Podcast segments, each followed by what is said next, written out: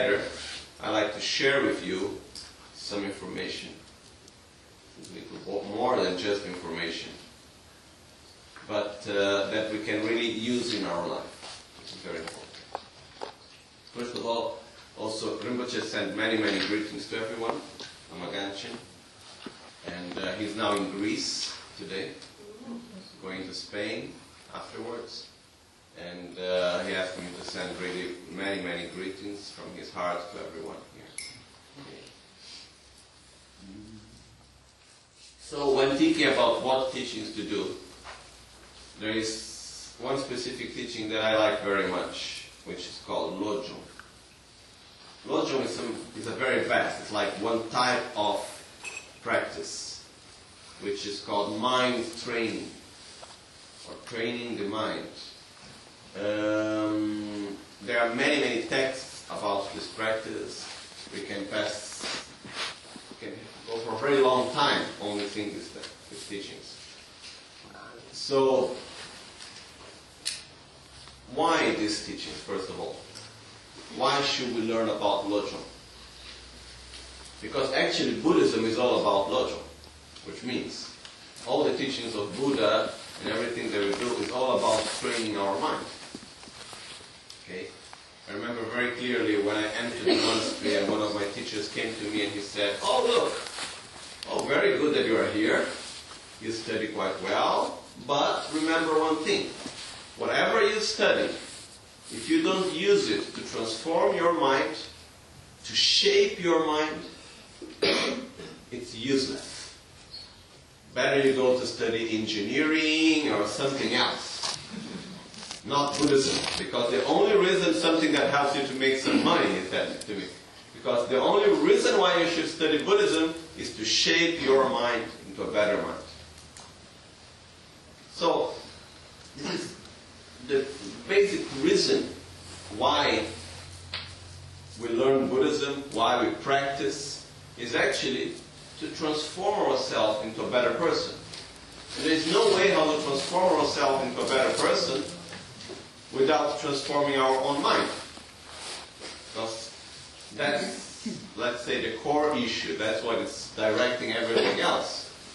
So, based on that, um, all the other teachings, they all go in the same direction, which is transforming our own inner attitude, transforming our own mind. And Geshe Chekawa, the one that wrote the text that we're going to follow, uh, he said in another moment, not in this text, but he said something like, the mind is full of defects, but it has one good quality. Whatever you teach, whatever you teach the mind, it follows. So teach the right thing. Show the right path to our own self. And uh, what happens is that normally, if we really look well for ourselves, to our life, what happens quite often, I hope it's not really like that for everyone, but it's something that actually it happens quite often is the fact that actually is the fact that we we somehow we live our life as if we were a simple result of everything that is around us. Which means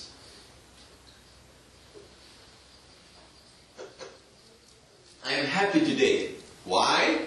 because I have such good conditions, there are so many good people around me, I am in a beautiful place, talking about things that I like.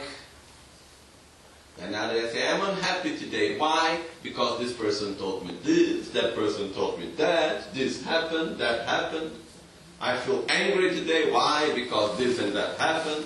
I feel jealous because of that person. I feel envy because of something else. I feel fear because of this or that all our emotions normally, we are always projecting the reason why we feel in one way or why we feel in another way, why we are happy or why we are sad, always projecting into someone else, into something else. So through that, what we actually do is that we try to transform the world around us to transform ourselves. Which means I am unhappy, I am not satisfied. So what I do, I try to make the world around me different so I may be happy and satisfied. Isn't that what we do? If we really look well, you know. Even if we look from the most, the smallest thing, I am unhappy, so maybe I need to go to buy something new. Sad today, so I need to get something new. And basically, it works actually, if we go more to the point. All of this, this, this attitude, it comes basically from what I call a material utopia, which means believing that we can be happy, truly happy, only through a material development. Okay? It's like, when we say we know, oh, that's not possible. But the way how we live our life very often, it's like, I will be happy when I get a good job, when I have enough money to pay this or that, when I have my body healthy, when I have so many friends, when I find the right person to stay nearby me, when I get this, when I get that, and so and so on. So we always have this like, I will be happy when I have this, when I have that, and so and so on. And normally, these things that we say that I'm going to be happy when I get them, they are basically wealth, pleasures, and image. What other people think about me? Who am I? And what happened is that there is nothing wrong about these things. There is nothing wrong about wealth. There is nothing wrong about pleasure. There is nothing wrong about having a good image. The problem is that we project something that these things cannot sustain, which is our own real happiness, our own state of satisfaction in our own life. So, what happens from that is the fact that by doing this, by projecting in this way, when I project my happiness as something that cannot really sustain it, I project on it, I go forwards to get it. When I get it, it keeps it for only very few seconds actually. For a very short time.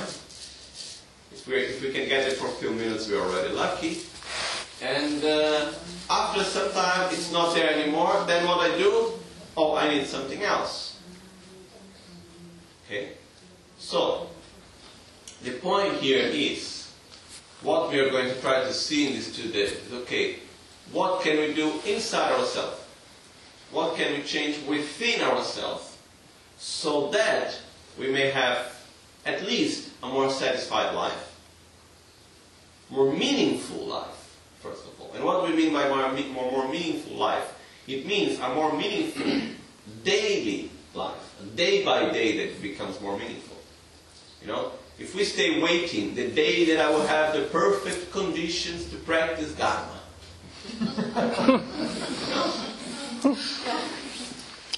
it will not come.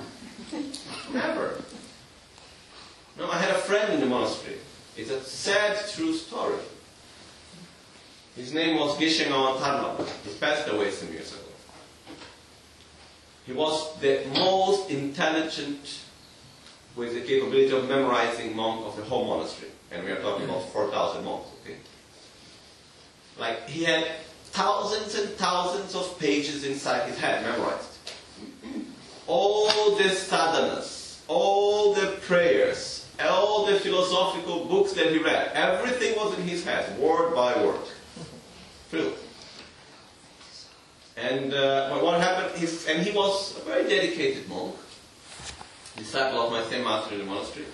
And uh, he used to say, Oh, I want so much really to go to a retreat. I'm going to practice well when I'm going to go into retreat. So I'm going to make a long retreat, at least a one year, but possibly three years retreat, and then I'm going to practice well. Because, you know, during the day by day here in the monastery, there are so many other things to do. I cannot do my daily practice with good concentration. I need to go into retreat. So, I'm, tomorrow I'm going to, maybe after I'm going to go into retreat, when I have the right conditions. Then in the meantime, when he was around 45 to 47, something like that, he got a cancer. And a few years later, he passed away. You know? So all this knowledge, all this experience that he had, gone. So what happened is that we cannot wait until the day I will have the right conditions. Because these conditions may come and they may also not come.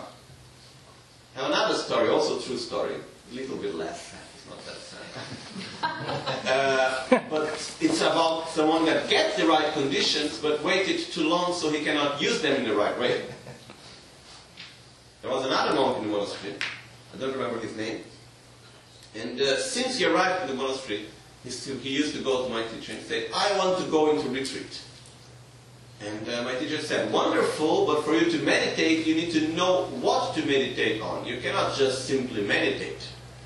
You know, we say in Tibetan, "Tösam mebe gombani latun tabu latun tabi," which means to meditate without having learned and comprehended is like trying to uh, climb a big rock with your hands closed. Like first you need to know what to meditate about. So he said, first you need to study at least the part which we call the gradual path to enlightenment, and uh, the six perfections, and the correct view of reality, which altogether is like nine years of study. and uh, they said, okay, So he went there and then he finished the first part. He said, I want to go into retreat. My teacher said, No, still wait a little bit more. You should still finish the other part. And then he went. When he finished everything, he went to the teacher and said, Look, now I want to go into retreat. My teacher said, Wonderful. You are ready for it. You have learned what you needed to learn. So he gave all the perfect, the right instructions. How to do the retreat, how to divide the sessions, what, how to make the meditation, how to start, during, after, everything.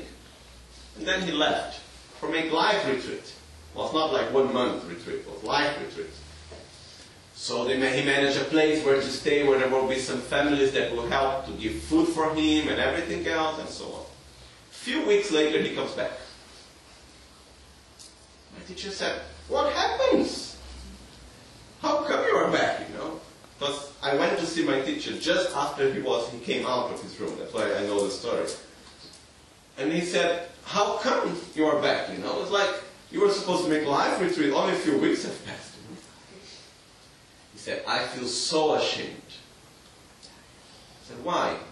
Oh, I'm being so hypocr- hypocritical. I feel ashamed with the people that are offering me the place, treating me with respect, offering me, offering me food and every, everything else. He said, What happened?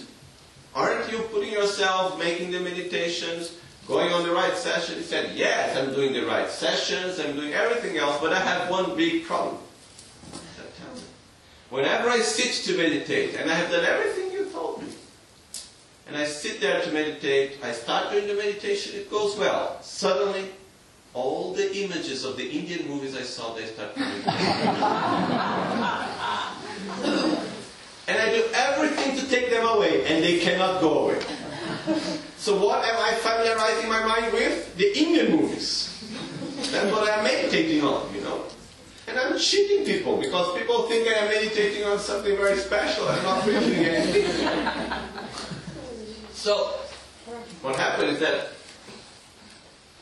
he said, and I tried to do everything to put these thoughts away, and they just keep coming back. Now, normally when we, in the monastery, you are not allowed to go to the movies. Normally when we do something that we are not allowed to, it stays even more strong, you know. but anyhow, what happened is that then after my teacher gave some other advices to him, he went back, I don't know what happens after. But the point is, if we wait the day that I will have the right conditions, even one day if we may get the right conditions, if we did not prepare before, and we used to practice in another way, or we used not to practice at all, we are going to start from zero when we have the right conditions. So we cannot wait for that. We cannot say, oh, I cannot practice the Dharma well now because I need to work too much, because I am married and I have all the problems of my family, or because I don't have enough money, or because I don't know what, you know. So one of the reasons why I choose the teachings of Lojong is because through the teachings of Lojong, there are no excuses whatsoever why not to practice Dharma.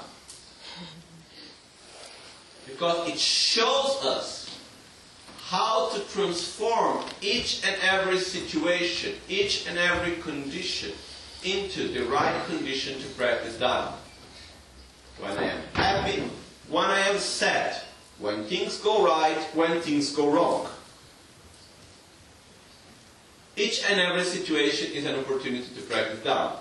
Especially through the teachings of Lojong, as we are going to see today and tomorrow, it teaches us how to transform the bad situations into an opportunity to practice Dharma, into an opportunity to transform our mind positively.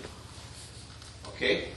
So, we have problems in our life, no? So that means we have a lot of opportunities. And uh, it's very precise the way how it shows us how to deal with these opportunities, how to really use them as opportunities, and not only as problems. Okay? So first thing, we talk about training our mind. One very important thing is that if I'm going to train my mind, train my mind on what? Because I can train my mind to count numbers fast. I can train my mind on mathematics. I can train my mind in a new language. I can train my mind to be able to have a lot of anger. And I can train my mind into many, many different things, right? So, what's the objective that we want to reach? Where, which is our goal of training our mind? Okay, first thing before that, sorry. Maybe I should tell you before the story of these teachings, the history actually, the lineage, where it comes from. Okay, shortly, because as we know, we don't have that long time. And uh, okay, first of all, these teachings come from Buddha Shakyamuni. Okay, like uh, when we have the long teachings about this, we have like, uh, for example, one great master called Kachiyeshi Gensen. Uh, I read a good part. Now I didn't finish the, com- the complete text, but it's like 1,600 pages about logic. And uh, the first part, and it's in each and every part of the teachings, it makes reference to which sutra of the Buddha is talking about that. Okay, so these teachings they come from Buddha initially. Then they make part of the Mahayana teachings of Buddha. So they went to the lineage to the north of India, where they were kept in Nalanda, the great monastery of Nalanda, where there were great teachers like Nagarjuna, Asanga, Shantideva. And then after, from them, these teachings from Shantideva, they went to one great master called, uh, we called them, him in Tibetan called Lama Serlingpa, which was the Guru Subarnadipa. Guru Subarnadipa, he was living in Indonesia. We're talking about the year 1900 something, okay, like the year 900 something, almost the year 1000. So, uh, Guru Subarnadipa was living in Indonesia, actually, to be precise, in the island of Sumatra. And it was, that time it was all Buddhist kingdom. And he was a very important Lama there. And at that time, Atisha, Atisha Dipankara Sri Gyana, who was born in uh, Bangladesh today, where today is Bangladesh, he was from another monastery, which was very important also at that time, called Vikramashila. Were the two greatest monasteries in India at that time, Mahayana monasteries. Nalanda and Vikramashila. And uh, even though he was a great master, he knew so many things. He had like a perfect knowledge of the whole Buddhist philosophy and teachings and Tantra. Atisha had something interesting in his life, is that first he entered the path of Tantra and after he did the Sutra. So he had great realizations of concentration and he knew how to deal with all his subtle energies and everything else. And, uh, but still he was missing something. Still he was missing, he says, a profound and direct method to develop great love and compassion for all sentient beings. To develop bodhicitta. So he went to look for this and he said, I need to learn. And he heard and after that, he checked through his meditations that there was a great master in Indonesia called Lama Subarnadipa who actually had this method. So he said, I'm going to go there. We are talking about thousand years ago. And at that time, to take a boat and go from India to Indonesia was not simple. And they had a lot of interferences. And he took like, I think, 13 months to get there. And after he got there, he stayed there for 12 years. Okay. So during these 12 years that uh, Atisha stayed together with Lama Suvarnadipa or Lama Serlingpa, uh, he learned many things, but especially when he came back, there was one special method that he learned, that he taught. But he kept it secret. He didn't say to everyone this method. And after some years, he was invited to go to Tibet to give teachings. and uh, Atisha went to Tibet. It's a long story how he came to Tibet, but anyhow, Buddhism was already very much degenerated in Tibet. So, 500 years before, Buddhism had come for the first time in Tibet. But then, many things happened, and there was a king which was completely against, Buddhism called King Langdarma. And he destroyed a lot of Buddhism. So Buddhism was very much degenerated in Tibet. So Atisha was invited by one of the kings and uh, he came back to revival Buddhism. He came, he gave many teachings. It's thanks to him that we have the teachings of Lamrim, the gradual path to enlightenment, and so on. Anyhow, he for a very long time he was always waiting for one disciple. He said, Oh, when is my lay disciple coming to? He had this vision through Tara, through the practice of Tara, that he was going to have one disciple called Dromtönpa which was a lay disciple. And he will be his heart son, to whom he will give all his knowledge and experience.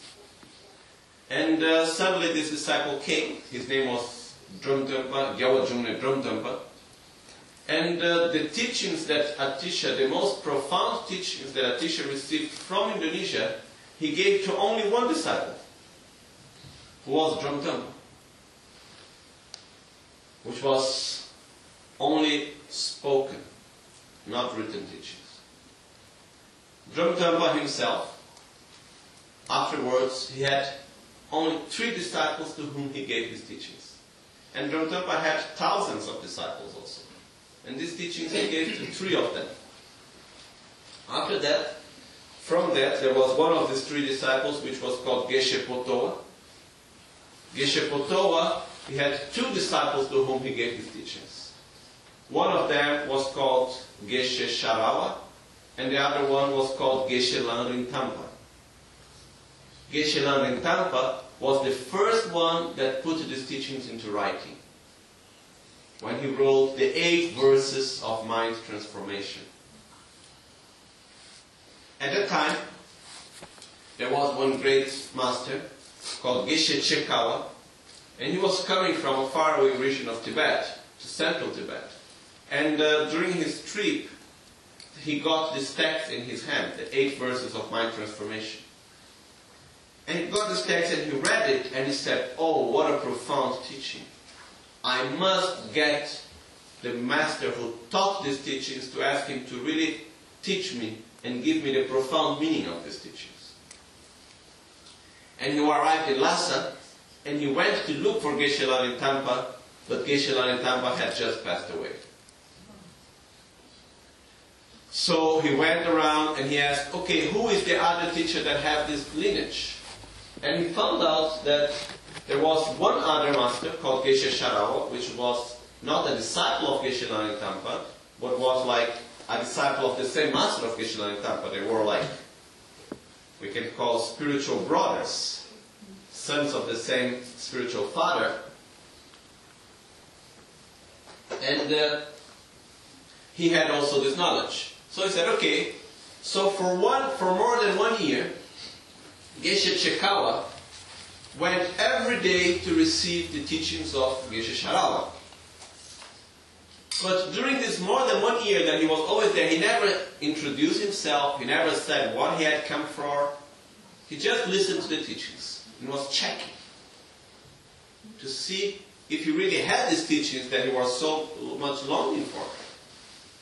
And after more than one year, he had never listed one word about these teachings. So he went one day to Geshe Sharawa, who was making a circumambulation on a stupa. He took away his one part of his robe. He put on the floor. And he asked, Oh great master, would you please have the kindness to take a seat and answer a question that I have for you? And uh, Geshe Sharawa took the seat. And he said, yes, please. And Geshe Chekawa said, I came here to receive the teachings, to look for the teachings about the eight mind trainings of Geshe Langri Tangpa, about the mind transformation. But for more than a year that I have come to your teachings, until now I have never listened anything about it. Is that because these teachings do not exist? Is it because these teachings are not valid? Or what? And uh, Geshe Sharawa joined his hands and said, all the teachings of the eight verses of the mind training, the mind transformations, they do exist and they are extremely valid. And Geshe Chekawa said, then why you don't teach them? and uh, he said, because the people that come to listen to me, they are too infantile, too immature to listen to these teachings. And uh, said, okay, then what is the condition that we may need to listen to these teachings? And he said, there is only one condition that you need. And he said, please tell me. The only condition that you need to listen to these teachings is that you must be convicted. You must be sure. You must have the commitment to put right away into practice what you learn. It's the only thing that you need. Not like, oh, what beautiful teaching. you know? It's like when you, we buy a beautiful book and we put it on the shelf and we say, I have that book. So the only condition that you need is this. And this is the reason why this teaching until today was given finger choosing, you know, like each teacher was choosing one by one whom to give these teachings. And Geshe Chekawa said, I am up to it. And after that, Geshe, uh, Geshe Sharawa checked his motivation and saw that he was really ready for it, and then he started giving the teachings. So Geshe Chekawa, after staying for many, many years together with Geshe in Tangpa, receiving these teachings, practicing, he made these teachings the main practice of his life. And many years after, he wrote because he saw that if he would be waiting for someone to come with the right same motivation as he had, he maybe needed to wait for his whole life. And uh, the times were changing and it was not anymore, otherwise his teachings would completely be lost. So he was the first one to make them public. He was the first one to take his teachings, which came originally from Buddha Shakyamuni, but were transmitted in a more specific way from Lama Suvarnadipa from Indonesia, going through Atisha and going to Tibet, what passing from master to disciple, one by one. He was the first one to make them public. He wrote down the seven-point mind training, which is the text that we are going to see. So, these teachings that we're going to see for hundreds of years, it was passed in a very secret way. Why? Because they are very simple. There is only one point which is a little bit more difficult. The whole rest is extremely simple. There is nothing here that it's difficult to understand intellectually. Okay? But the only reason whatsoever why we should listen to these teachings is to put them into practice. So, they were given and uh, from that, then they were passing from master to disciple until they reached Lama Tsongkhapa. Lama Tsongkhapa passed on these teachings, and like this, it arrived until our days. I received these teachings from different masters. I received the transmission and some teachings from Lama Gangchen.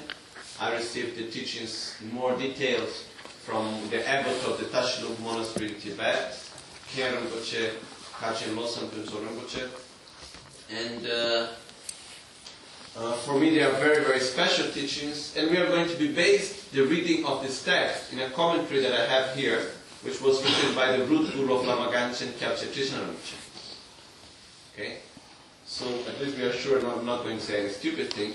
We have a good reference. Okay?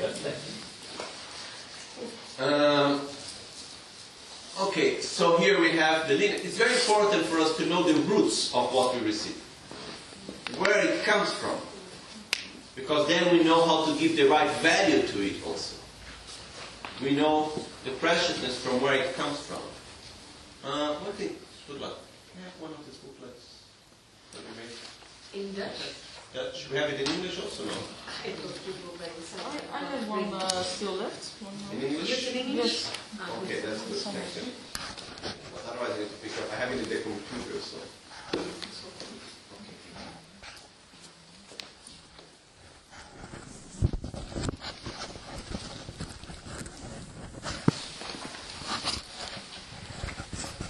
Okay, we can start with the text, and then we will go on explaining why and what's the meaning and so on.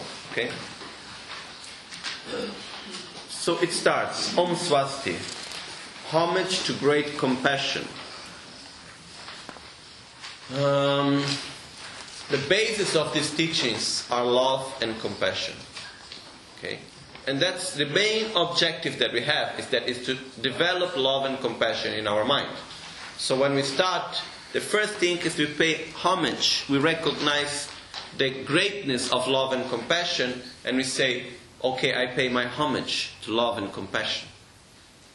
When we say I pay homage to love and compassion, there is different meanings on it, on it. There is the general love and compassion, but it also means the qualities of my gurus and all the Buddhas. So I'm paying my all whole respect to the heart of my guru, which is full of love and compassion, to his pure mind. So, and I'm paying respect to all the Buddhas, which are also of the nature of love and compassion. Okay? The essence of this nectar of secret instructions is transmitted from master from the master of Sumatra. Okay? First of all, whenever we say a nectar, it means something very good. That, and we have different types of nectars. Normally, we have uh, what we called the nectar that cures all sickness. We have the nectar that brings great bliss, and we have the nectar of immortality also. So here, it's saying like the nectar of immortality, because it's through the practice of the mind transformation that we can actually eliminate the root of suffering, which is selfishness and ignorance. And through that, we can get out of the cycle of samsara, so we don't need anymore to die from an in a way how we die now because now what happens is that we cannot choose the moment of our death and where we want to be reborn and so on. And by getting out of the cycle of samsara we can choose that. So we gain what we call immortality. When we say that we gain immortality it doesn't mean we don't need to die anymore but it means we can choose when to die how to die and so and so on. And where to be reborn okay? So these secret instructions why they are secret we have just said before there were instructions that they were passed from master to disciple in a very secret way for a very long time. And they came from the master of Sumatra. So the master of Sumatra is Suvarnadipa and uh, is, was the guru of Atisha. Revealing the features of the doctrine to engage respect for the instruction. This we have just done now, which is telling this lineage where it comes from, how precious it is. You know, Atisha, he had such a great knowledge and still he went to look for something. And the most precious thing that he got is this, what we are going to see now here. You should understand the significance of this instruction as like a diamond, the sun, and a medicinal tree. What it means like. We should see these instructions as a diamond, as the sun, and as a medicine tree. Why? Okay, now we need to go back to what I was saying before to explain this, otherwise, we, we cannot get to the point. When we say mind training, we need to train our mind on what? Okay? Which is the main objective of our life? Which is the greatest desire and wish that we all have to be happy, not to suffer, right? This is everywhere where we go, whoever we may meet. It doesn't matter if we are Buddhist, Christian, Muslim, if we don't believe in anything, if we dedicate our life only for pleasures, if we want to make only money, if we don't want to do anything, it doesn't matter. We're not doing anything because already doing something, even, you know? It's like it doesn't matter what we choose to do in our life. We are doing it because we think is the best for our happiness. Very often doing the wrong thing, but still. While we do it, we think is the best for our happiness. So what happens is that we should first of all understand why we suffer. What makes us really to go into the cycle of suffering. And I'm going to go short now. I'm not going to go, we could stay hours into this, but very shortly. What happens is we project the cause of our suffering into the external situations that we live. Okay? And this is a great illusion. Because if the real cause of our sufferings would be the external conditions and the external situations, by changing them, we should be really happy. And this simply doesn't happen. You know, I know so many people, you know, that materially they could have, you know, like I have one friend specifically. I was talking to him some time ago. And he came to me and he said, You know, I came into this life materially with nothing. These days I have money that could be enough for my next 10 lives without working. I have pleasures as I have never imagined. He's a person that likes a lot of pleasures, so he's always, you know, like drinking. So he will never put a bottle of wine in his table that doesn't cost less than 1,500 euros, you know. It's like always going on the top of the pleasures, whatever it may be. I have power, I have everything, but I'm not happy. And he said to me, I am so tired. I am so tired of fighting every day to get more money. Then after some time he looked at me and he said, It's not true. I am not fighting every day to get more money. I have enough for many lives. I'm fighting every day to make my ego to be stronger than the one of the others. And I am I can I, I don't I see that I am suffering so much out of it, but I cannot get out of it. Even though I recognize it. So this is one example. And I can make you a long list of examples that I have seen myself. And so, external conditions do not make us truly happy. There is a minimum that we should get. There was a whole study made about happiness. And it said, like, sure, if I have nothing to eat, if I live in a state of continuous fear because I am in a place where there is war, or if I have a sickness which always brings me a state of pain in my body, and so on, sure, this is going to make me suffer more. There is a minimum requirement, which is to have enough to eat, to have a healthy body, relatively healthy body, to not to have not to live in a state of fear, of violence, and so on. So when we get to this minimum, whatever we go over, it doesn't make much difference. Okay? So, once we see that, we go to the next point, which is what actually makes me suffer. I was talking some time ago to a doctor, a friend, and uh, we were talking about stress. He's a psychiatrist. And uh, he was telling me, he said, oh, you know, stress is actually, it's not generated by the external conditions, but it's basically when you are always into, uh, how do you say in English, a defensive mode. When you're always putting yourself into a defensive mode in relation to the world. That's what makes you to go into this state of stress. And then he was explaining to me the whole thing related to hormones or whatsoever, which I don't understand at all. But the point is that, and I thought, then I asked him, oh, what do you mean by that? Do you mean when you are feeling anger, jealousy, envy, and so and so on? He said, oh, yes, exactly that. so that's what actually is creating this state of stress. It's not the traffic that makes me stressed.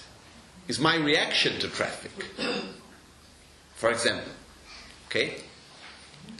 And the point here is that if we really look well, what makes us to suffer is our inner attitudes. And but the point I wanted to go, sorry, is what is happiness? It's important to see this before. Otherwise, we are always talking happiness, happiness, happiness, and each one of us have a different idea about happiness. Then it's not working. So, I will tell you my idea about happiness. Okay, my goal is to be well with myself, to be in harmony with myself and others, independently of where I am, with whom I am, in what situation I find myself. That's my goal, personally. And I think it's possible, not easy, but possible. One time I needed to write a text about happiness to people that had not no idea whatsoever about Buddhism. And I was thinking and thinking, and I said, okay, let's forget about Buddhism for some time. Let me think about my experience of happiness, what it is. And I found out that all the moments that I feel happiness in my life, they come from different things. For example, when we eat something really good, do we feel happy? Yes. When we have any pleasure of our senses, do we like it? Do we feel happy? Yes, we do. At least I do. When I get material, something material that I really wanted, do I get happy? Oh, yes. Someone comes and gives me a beautiful present, you know, and I said, Oh, thank you, you know. It really makes me happy. When someone comes and makes a beautiful compliment, do we like it? Yes, we do. You know? Okay. It doesn't last for long, but still, it makes us happy. Okay? This is not the only thing that makes us happy. There are many other things also. For example, feeling love, being able to help others, feeling that I am loved. Actually, feeling love is better, but still. Uh, being generous. There are many, there are so many things, you know. When we know ourselves better, when we realize something, there are so many things that makes us happy. But the point is, what is this actual state of happiness? And I, I went on checking and checking. And the conclusion which I, which I got is the state of happiness, which normally for most of us it lasts for, few, for an instant, it doesn't last for very long, is this instant in which I am in peace with myself and the world is this instant in which I don't want anything else to be different from what it is. Is this instant on which I am totally satisfied with myself and others. I am not putting myself in a defensive mode in relation to anything. I don't want anything to be different. I simply say everything is perfect. I simply feel, I even don't say. I relax profoundly. I take away that thing that things must be different and things are against me, you know. I simply say, ah.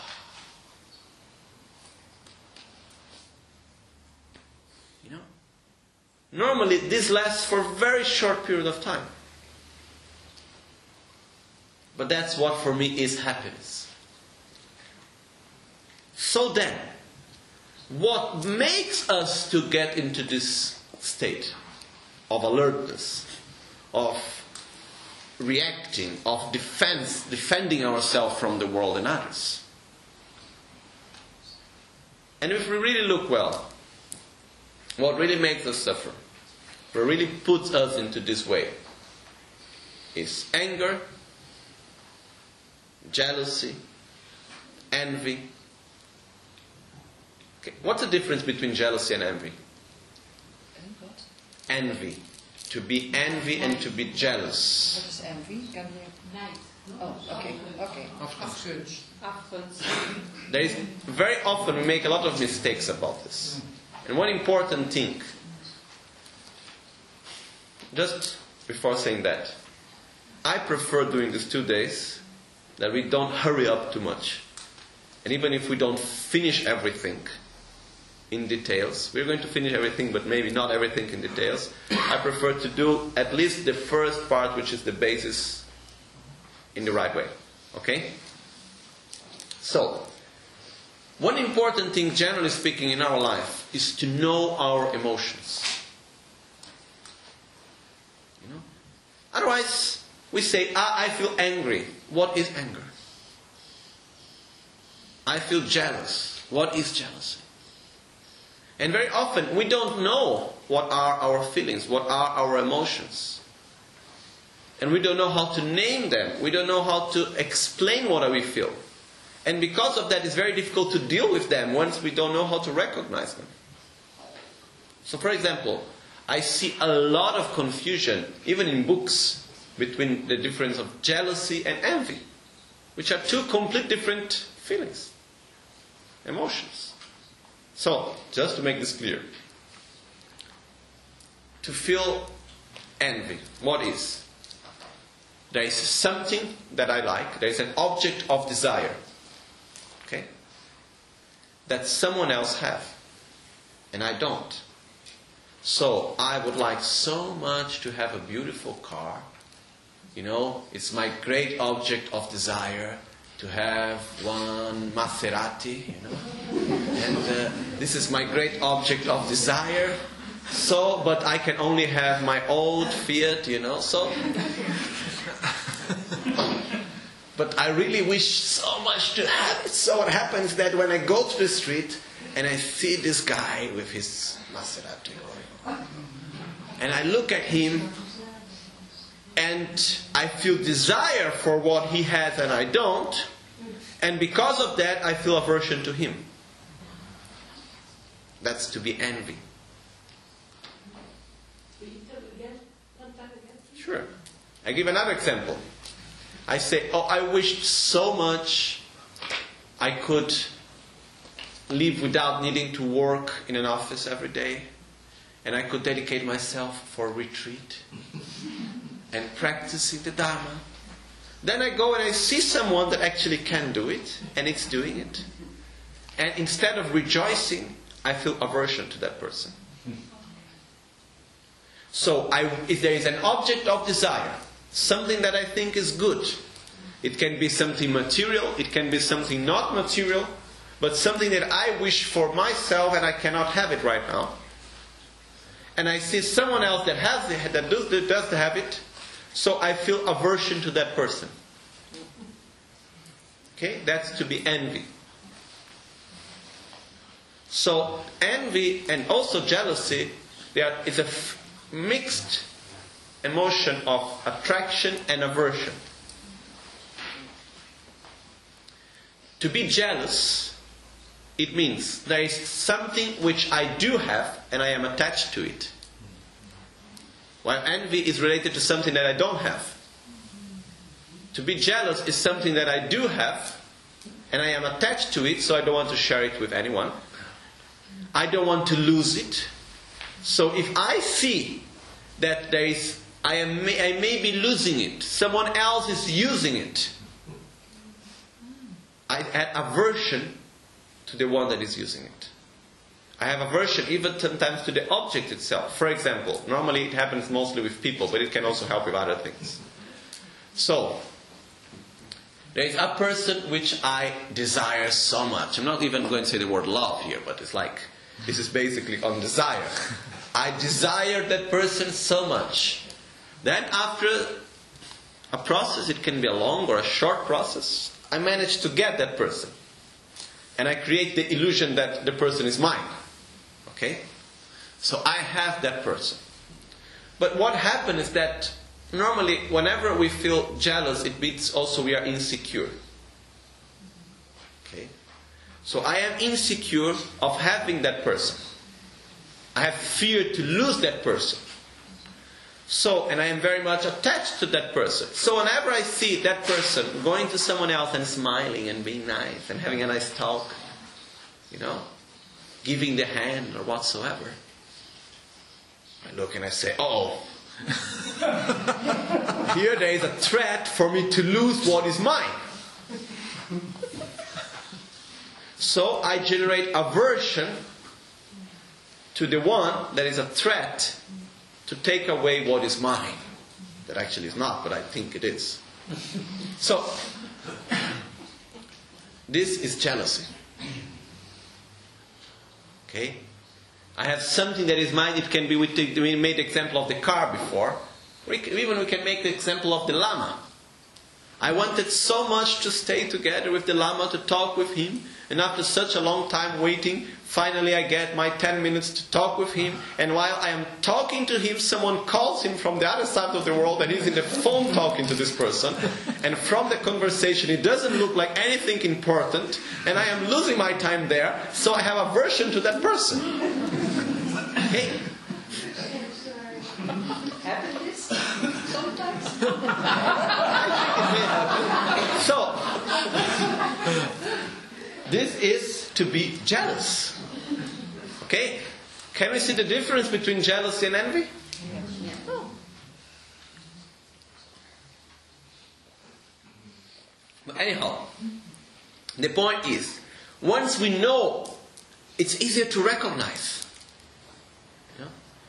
Otherwise, it happens like in this book called 1984 from George Orwell. Know, The Big Brother. And in this book, there is a point where it's talking about the language. And it says that the language of that time in the book, it has a special characteristics which each day the vocabulary would, would become smaller and smaller. And the idea was to take away all the words that would represent emotions and thoughts which were not allowed to be there.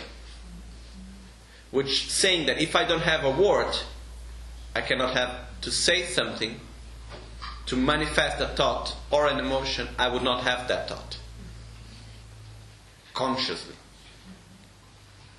So, the same way, actually, if we really look, if we don't have words to express our emotions, if we don't know what they are, it's very difficult, almost impossible for us to recognize and to be aware of them and to put an effort to change it.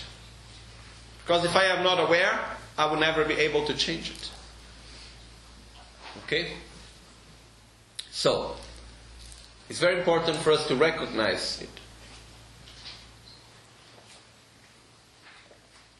That's why we learn the 51 mental factors and so on. Anyhow. Now, what makes us suffer? Anger,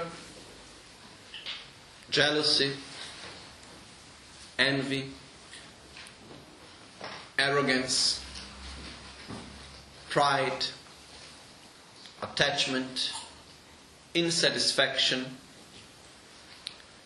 lack of concentration, fear, ignorance, selfishness. Okay, this is just to say a few of them. Like the more the main important ones, let's say. Whenever we feel this, we suffer.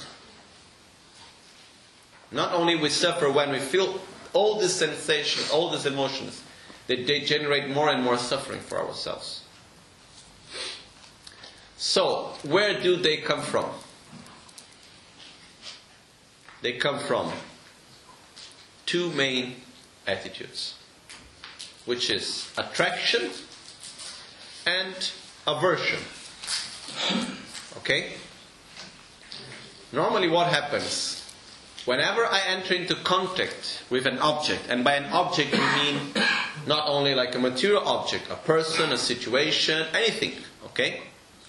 Whenever I enter into contact with something that makes me happy, what's the attitude that I have towards it?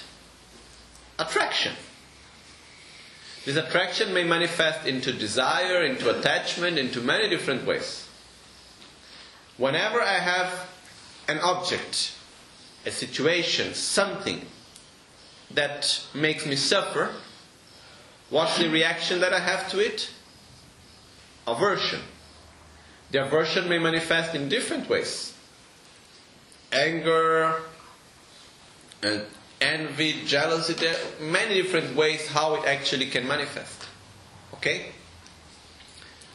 where does these two main attitudes come from? Attraction and aversion. They come from selfishness. From to be the egocentric mind. Can anyone did anyone ever have the sensation or had the thought or, or better, have anyone ever here had anger, jealousy, pride, miserliness, or anything like that, and it had nothing to do with the I and the my? No. You know? You can say, oh yes, I get angry not because of me, because of my son. When someone does something bad against my son, I get angry, you know, yes. Just remember that your son is just an extension of yourself. You know, the my is just an extension of the I. So it doesn't make much difference. You know, like people that say, oh, there is nothing more important in my life than my, my children or my guru or whatsoever, you know. You know, oh, I am not the most important thing for me in my life, you know. My whatsoever is more important. Okay, your whatsoever is just an extension of yourself. So, we are there. So, why is your son and not the son of someone else, you know? Because first of all comes I. Whenever we are in front of a situation, in front of something that we need to judge, is it good or bad? Is it right or wrong? Which is the reference point that we have to judge if something is good or bad? The I and the my or others? The I and the my. Which is the reference point that we have whenever we make a choice what to do?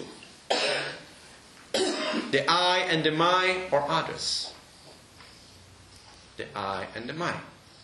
If we make choices based on what I think and what I feel and what my uh, the my what is the my my family my friend my religion my country my ideas my ideals and so and so on okay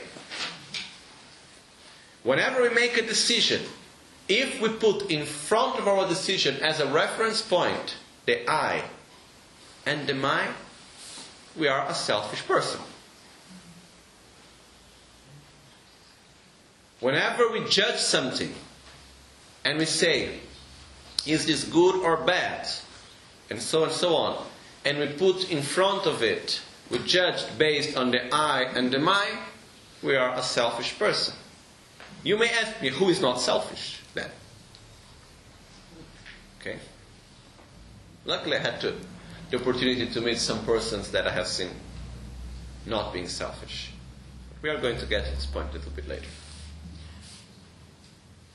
The point is, first of all, now is to recognize am I selfish or not? Okay? And the point here is like, and you may, you may even say to me, oh, yes, I am selfish, and so what? Yes, I am selfish, and what's the problem with that? Come on. Everyone else is selfish. You know? And I will tell you, I have no problem with you being selfish. Who has problem with yourself?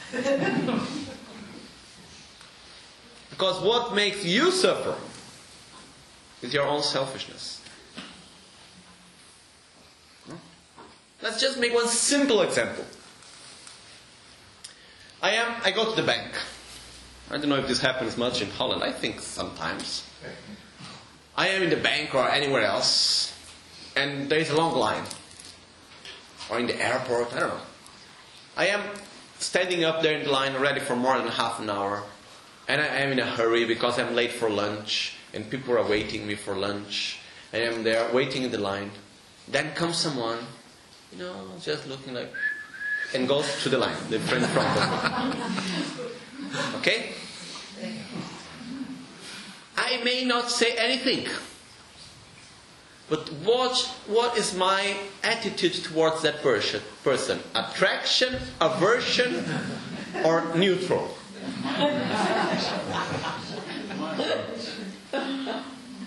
aversion, right?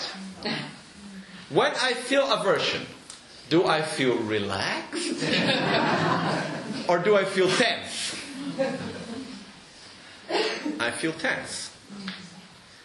When I maybe I don't say anything to that person, I just stay looking. and then after some time when I get home for lunch, what am I going to say? Have you seen that person? What he did? Blah, blah, blah, blah.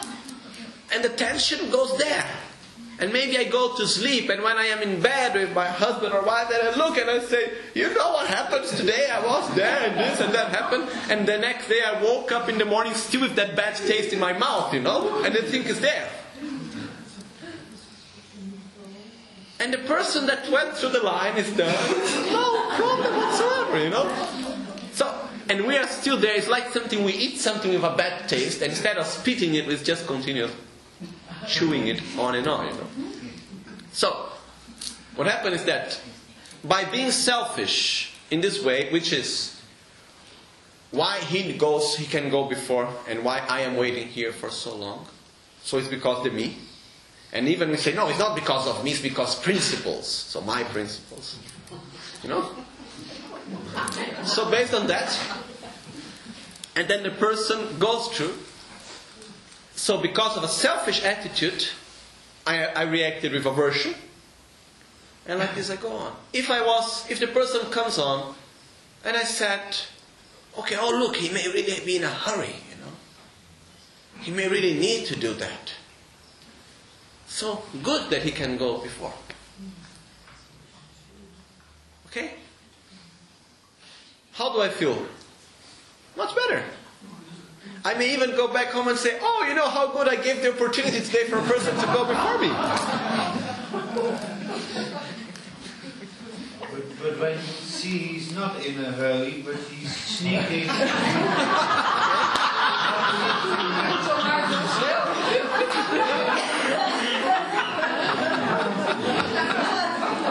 Here we get to one very important point, which is we can never judge the motivation of others.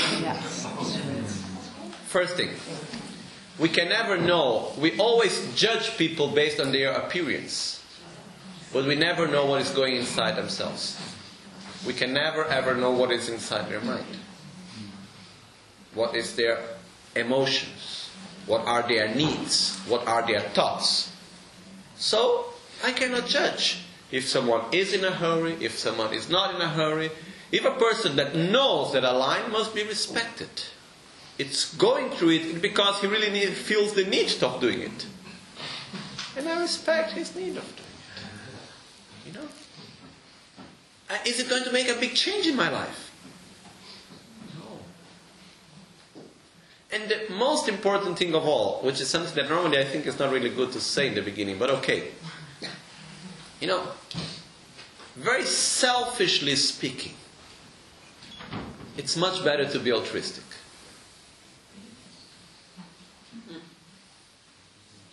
You know, just if I really think about my own happiness, it's better not to be selfish. It's better to be altruistic. And the actual meaning of this, it is, it's not that we are faking something here. Yes, we are cheating, saying, oh, I want to be altruistic, so I am more happy. Is that we shouldn't see selflessness, which means being altruistic, and being se- and not being selfish. Or better, we should not see dedicating ourselves for others and dedicating ourselves for ourselves as two complete opposite things. To be really self, uh, not selfish, to be, re- to be really altruistic, it means when I am doing something for others, I am doing something for myself. And when I'm doing something for myself, I'm also doing something for others. I do not separate anymore one from other. Okay? Which is possible. Now, later we are going to go more into details of this. Now,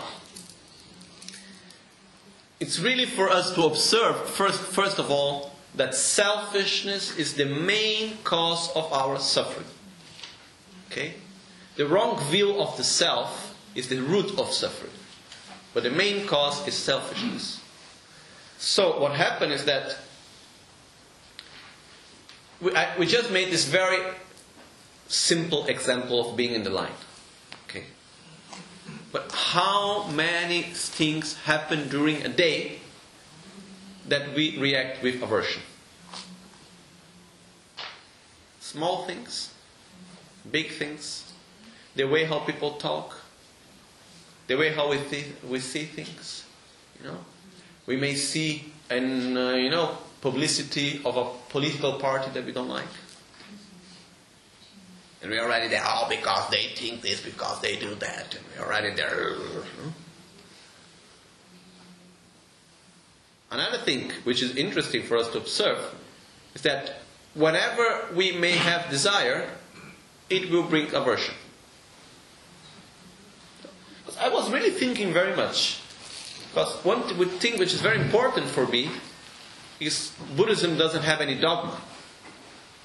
Okay? So it's not because we say desire is a cause of suffering, we should believe in it right away. Oh, really? What's wrong with desire? First of all, when we feel desire, do we feel good or bad? How is the sensation of desire? Is a pleasurable sensation or is an unpleasurable sensation? No, it's not that clear. Now, if desire would be pleasurable, we would never ever need to get the object of desire. Okay? If to desire would be pleasurable, I would say, Oh, I want so much this tea. Oh, how, how wonderful it would be to have that tea that tastes so nice and to have something nice and warm. Ah, the tea. How nice it would be. And I would never ever need the tea. You know, publicity would not work. You know, we just watch advertisement in TV and we enjoy. so, what happens is that desire is of the nature of suffering because when I want the tea, there is a mixture of pleasure because it's the pleasure of already thinking when I get it. Okay? It's a pleasure of like drinking before the result that I will get later and say, oh, when I get the tea, it will be so wonderful, so I try already like to already leave the result. But when I don't get it, and I want it, I start to get anxious. And you know, and it's not, it's, and things start getting intense, and I must get it, and I do whatever I might do to get it. Okay? So, it's not a pleasurable sensation, first of all. If I want so much to get the tea, and, and I'm going to get the tea, and I see that someone else come first and take it. What is the sensation that I have towards that person? Attraction or aversion? Or neutral? Aversion. Why I have aversion to that person? Simply because he got the object that I wanted. Okay? What happens if I go to get the tea and I see someone walking in the same direction?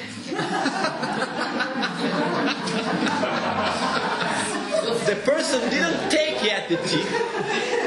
Okay? And I look and I say, and I really want the tea. I start walking faster and I say, oh, I must get there before. What is my sensation to that person? What is my att- uh, attitude to that person? Attraction or aversion or neutral? Aversion. You know? And I can go on and on with examples. And what happens if I get the tea? And I see someone coming by and say, Oh, I would love so much to have some tea. And I am the only one that have a tea. You know? What do I feel towards that person? Attraction or aversion or neutral? Probably aversion. So actually, to wish something and to have it and to have pleasure out of it is nothing wrong with it, okay? There is nothing wrong with pleasure. There is nothing wrong with wishing something and having it and enjoying it. The problem is everything that comes together with it. The problem is that the more I desire something, the more insatisfaction I will have after. The more I desire something, the more attachment to it I will have. And the more desire and attachment I have to something, the more aversion I will generate towards all the other objects which may be a threat towards my having that object. And the world is full of threats. Be them real threats or imaginary threats. Okay? So, from this point of view, we should get to something which Lama Gangchen talks himself in number three. And I think it's beautiful and profound, but not so easy, but just for us to know. Rinpoche says, we must be able to enjoy pleasure without attachment. Which means there is nothing wrong in pleasure. Okay? The problem is attachment, because attachment creates aversion. Aversion creates suffering, creates violence. So, the point here is where does attachment and all this comes from? Selfishness. Okay? Have ever happened in your life that one person in a moment was your friend and in another moment was your enemy? Yes? Why? Because in one moment this person did something good to you and in another moment this person harmed you. And when someone is doing something good for me, oh, you are my friend, I like you so much, I love you. And when you harm me, what I say, I hate you. Now, I give you a small example how selfishness works in this way. There is one disciple in Brazil, a very faithful man for many years already. Really strong dedication, strong faith, really with great respect towards Rinpoche, towards me. Last time I went to Brazil, 2004, in April, uh, I was there. And then one day his wife, which is also a disciple from the center, came to talk to me by the end of the teachings. And she came to talk, and I was talking to her, and so on. Okay. She asked me some advice. I said what I thought. Fine. She went back home that day, and uh, she, she said to her husband, uh, Oh, you know, today I had a nice talk with Lama. And he said, Okay. And after some time, she started with an argument, arguing with him, something that he does that she doesn't like. And she was quite heavy on him, saying, You are not allowed to do that, or blah, blah, blah, and so on. And he was thinking, oh, how could the Lama say these things to her, you know? You know, he knows so well how I am. He knows so well which how I am and I, that I cannot change like this from one day to the other. You know, how could he be like this? And he got so angry, so bad with this, that he could not even enter the room where my picture was. Of a person. And he was feeling really bad. Why? Because he had a feeling that I did something that was harming him. Okay? And then it lasted a few weeks, two weeks, like something like this, that he could not even enter the room where my picture was. And like he was. Then one day he was talking with another person, and then talking to this person, and he was a friend, and he said, Oh, you know, I am so upset with Lama Michel because he said this and that and so on. And then they said, Oh, but this person said, Do you really think Lama Michel would say something like that? It looks a bit strange for me. and he said, Oh, maybe not. And then he came back, he went for traveling, he came back home and uh, he saw his wife and he asked, Oh, that day, what did you, what were you talking with Lama Michel that day?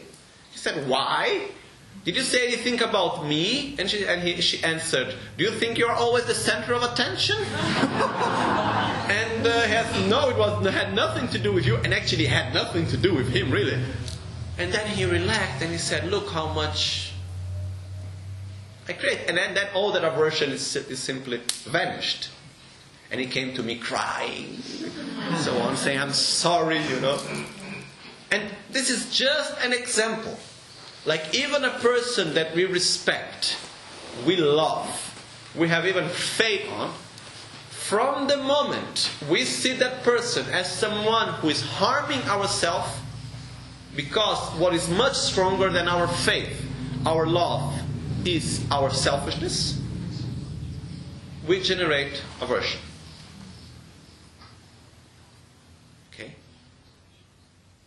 So,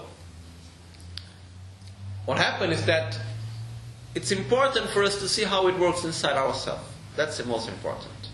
And to see how much suffering, how much problems, and basically suffering we create from our selfish attitude. Okay, is that clear? But we need to look it again and again, and we need to reflect on it. Now, mind training. What are we supposed to train our mind on? To be altruistic and not selfish. Not to have an attitude of having an egocentric mind where I am the most important thing which was ever created in a universe and which would ever exist. okay? Everything that exists happens around me, around the I and the mind. So, to change this attitude into an altruistic mind in which whenever I do something for myself, I am doing actually for others. Whenever I'm doing something for others, I'm also doing it for myself. Where I don't create anymore this division between me and others. Okay? Now, we are going to see through the text how this works and so on. So, as the text says, you should understand the significance of this instruction as like a diamond, the sun, and a medicinal tree. It means, in the same way, like a diamond. Even if a diamond is cut into small pieces, it says the brightness of a diamond, even a slight, a small piece of the diamond, is always stronger and it can subdue the brightness of any other precious stone. In the same way, even putting into practice just a small part of these teachings, it can subdue selfishness. Like the sun, even a small rays of sun can dissipate the darkness of a dark room, can eliminate this darkness. In the same way, just a small part of these teachings, put it into practice, into practice can dissipate away the darkness of selfishness. And like a medic- medicinal tree, just like if I have a tree which has the qualities of medicine, which means uh, the roots, the, the leaves, and so on, can cure sickness. If only one leaf of this whole tree can cure a sickness, in the same way, only one small part of these teachings, put it into practice, can cure the sickness of selfishness. Okay? So what is what actually is being told us here is don't worry about the whole teachings. If you manage to fix at one point and put it into practice, you will get the right result. Okay? This type of five generations will then be transformed into the path of the fully awakened state. We live these times in times of degeneration. What does it mean? We have different types of degeneration. We have the degeneration of time itself, which means time each time more, worse less. I think, do you have this sensation? That each time things goes faster? Yes. And we don't have time to do what we really want to do? You know? There are many different theories about it. Why we have this sensation. And it's not something that is happening only here with us. When we go to the little village in Tibet, in the monastery, which still live in the same way how they used to live 300, 400 years ago, they also have the same sensation. So it means it's not something that is happening to us here in our crazy modern lifestyle, let's say. Okay? There is a whole theory about it, which I never went really much deep into it, but the first time that I saw it and after I read something about it, I think it's quite interesting, which is called the Schumann theory. I don't know if anyone here knows it, have ever heard about it. Is the fact that in the by the end of the uh, of the 1800s, one scientist called Schumann he discovered that the planet Earth had his, the, its own um, electric magnetic field with a specific frequency. Okay?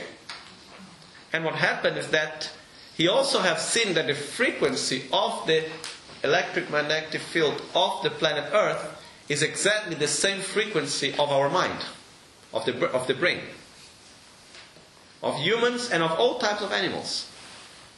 We work exactly the same frequency. Now I don't remember which frequency is. It's something like uh, 87. Anyhow, I don't remember now which is the actual frequency. But it works exactly in the same frequency. Okay? Even that, because of that, when the astronauts went to outside of the atmosphere, for example, they generated a little machine that was creating the same electric magnetic field with the same frequency also, because otherwise the body gets out of sync.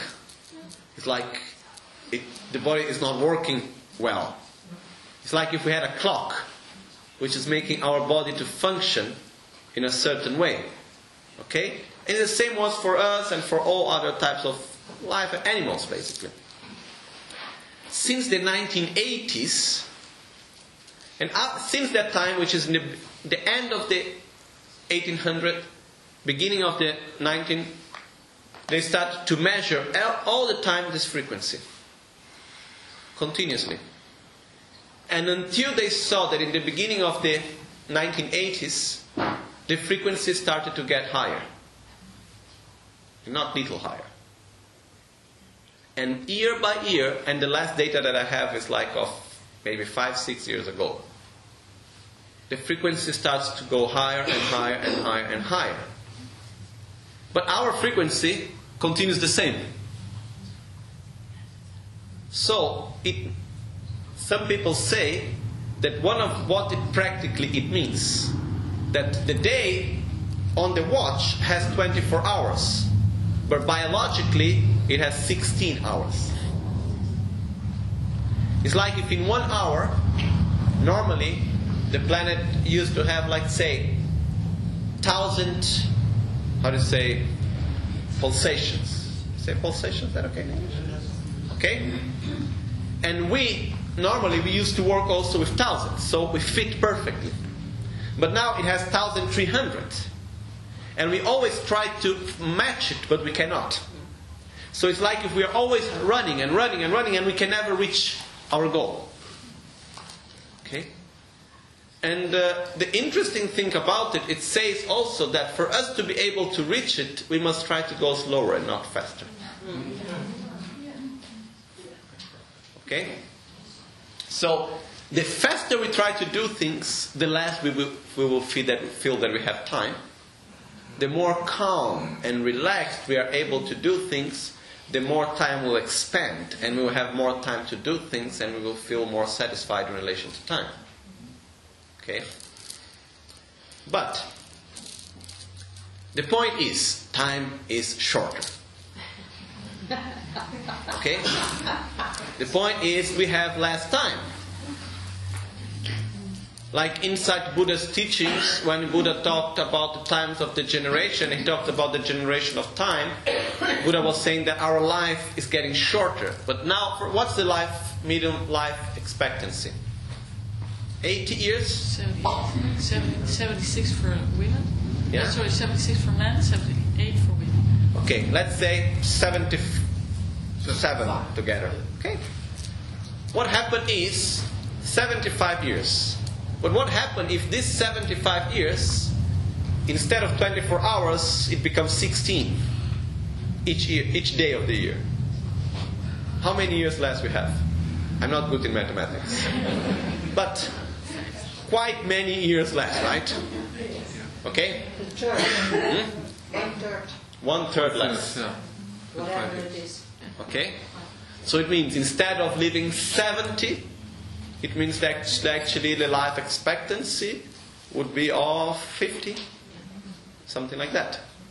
Okay? So in the watch, it's 70, biologically, it's 50 somehow. Okay? Inside Buddha's teachings, it says that when we are going to get to the top of the age of the generation, we are going to live the life in 10 years. From when we are born until we die, the life expectancy will be of 10 years. I don't think this means 10 years in the watch. But it can be that it's like if times go so fast and we cannot do anything. Okay? Anyhow, we do live in times of degeneration. This is true. Next, the, gen- the, the generation. The generation of food and medicine. Each time more and more, food will be able to, uh, how to say, nutrire, we say in Italian. Nutrition. To give less nutrition to us. This is clear at the day.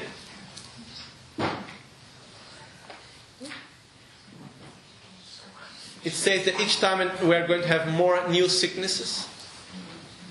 For example, it's talking about 13 different sicknesses of the time of the generation, of which cancer and AIDS are two of them. Okay. Uh, for example, how long has it been until now since cancer is such a widespread sickness? 50 years? 60 years? More or less. I think more or less. Is dat al heel lang, maar... It existed before, but not like now anybody dies, they say, oh, did he have cancer, you know? Okay. It's not So, this it comes, now we don't enter into this area, otherwise we could spend hours talking about this, but the point is, each time we have more and more sicknesses, based on the degeneration of the whole. You know, if we check why we have each time more and more cancer, it's because of the lifestyle, it's because of the environment in which we live, basically. So, what happens is that together with that we have the degeneration of the environment, which I think is quite clear. We have the degeneration of the beings that live in this environment, which says that each time in time more and more they will have the mental defilements will become stronger and stronger. So let's say we live in times of degeneration. And it's quite clear for us. So what happens is that in times of degeneration, there is one interesting aspect which it says things goes faster. The law of cause and effect works faster. I do an action, I will have the result more fast. It's not going to be something like I do it now and maybe in 10 lifetimes I get a result. No, it's going to be much, much more, more fast. So, also from the positive point of view, I do something positive, I will get the result more fast. So it's good if we use it in the right way. From the other side, also, what happens is that if I live in a place where everyone practices perfect meditation and everyone is a very loving, kind, love, a very person which is with a lot of love and compassion and very generous and so on, and I am also generous and I feel a lot of love and compassion, it's going to be good, sure, but it's not going to be as effective and as powerful as feeling love and compassion in a place that almost no one feels it. So, being able to practice a spiritual path, being able to feel love and compassion, or being able to follow some specific principles, where most of the people don't, it has a much stronger impact in ourselves. Even karmically speaking, we generate much more positive energy. So, in times of degeneration, we have a much better opportunity from this point of view. Okay? Other thing, as it says here, it says, this time of the five generations will then be transformed into the path of the fully awakened state. One of the important things of the teachings of Lojong, of the mind transformation, is because it helps us to transform each and every situation into an opportunity to practice Dharma. So, we live in a time of degeneration, and this is beautiful. Because it means we have many opportunities to practice Dharma. It means the worse things get, the more opportunities I will have to practice. Okay? It may look strange, but do we have any other choice? It's like it's like saying it's not like I want things to get worse, not at all. I want things to get better. No doubt of it. Because I can also practice Dharma with things better. Okay? I wish so much to make things better. That we may have a more healthy life, physically, mentally, emotionally, spiritually, and so and so on. That our environment is better. I really hope really deeply for it. But whenever we go into a situation of suffering, of difficulty, of degeneration, we must be able to transform that into something good. And what means to transform something into something good? To transform this glass. It doesn't mean taking the glass and making something and it becomes a rabbit. Okay? That's not transforming the glass. To transform the glass, it means I can use it to put water, I can use it to put poison, I can use it to drink, I can use it to hit someone. And depending the way how I use it, I am transforming it. Okay? So, when we say to transform the adverse conditions, to transform the times of degeneration into the path of enlightenment, it doesn't mean I take something really bad and I say, okay, I'm going to make it look beautiful. No, it's still bad it's still something that generates suffering and so on, but I can use it as something that will bring me to the path of enlightenment. And we will see very clear how to do that after. Okay? So that's why also these teachings are so useful for us. No? I am in my work and it's so been so boring and my boss is treating me so badly or whatsoever. That's an opportunity. You know? I feel sick and painful. That's another opportunity. You know? No, my bank account has so many large numbers, but they're all in red, you know? That's another opportunity. You know, it's like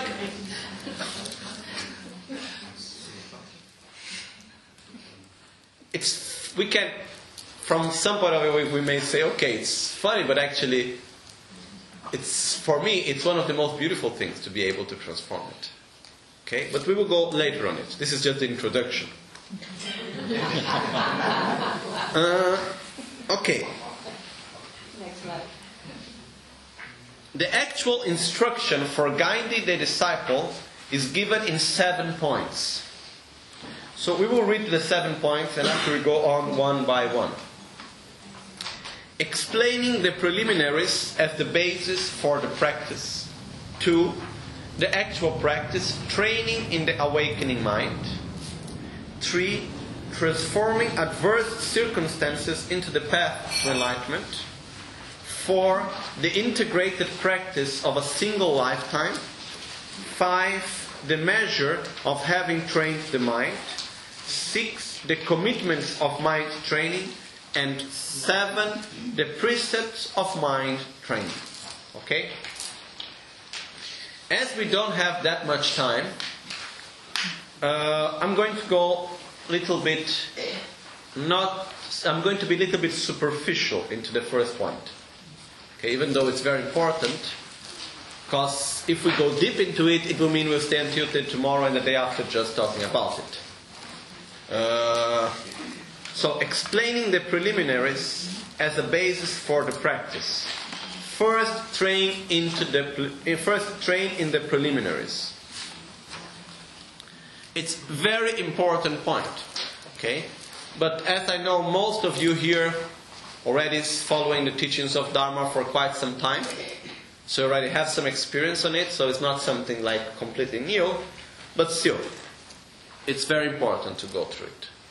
You know, because the preliminaries, first thing, is to develop love for our own self. I cannot love others without first loving myself. It's not possible. It's not, uh, it, it can't happen, you know. May I ask something? Yes? When do you have the feeling that you're loving yourself and when it's becoming ego? Okay. The difference? Yeah. We get there. First of all, what means love? Love means to wish happiness. Okay? The point is, what is happiness? We have talked before what is happiness, but if I think that happiness is to drink a lot of cold beer watching a nice football game, you know, and uh, and I love you, I'm going to invite you to have a nice day in my house watching football game and drinking a lot of beer. Okay? If I think that happiness is to have a lot of money and I love you, I'm going to make you to try to get you to have a lot of money.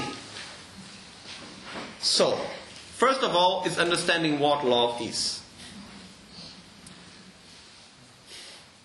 As I told before, my own personal idea of happiness, so sorry, first of all, is understanding what happiness is. For me, the personal idea of happiness is to be well with myself and others independently of where I am, with whom I am, in what situation I find myself. Okay?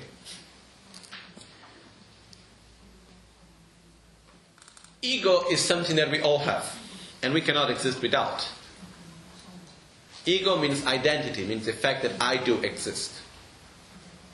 And there's nothing wrong with it. The problem is selfishness, is egocentric mind, is seeing ourselves as the center of all. Okay? But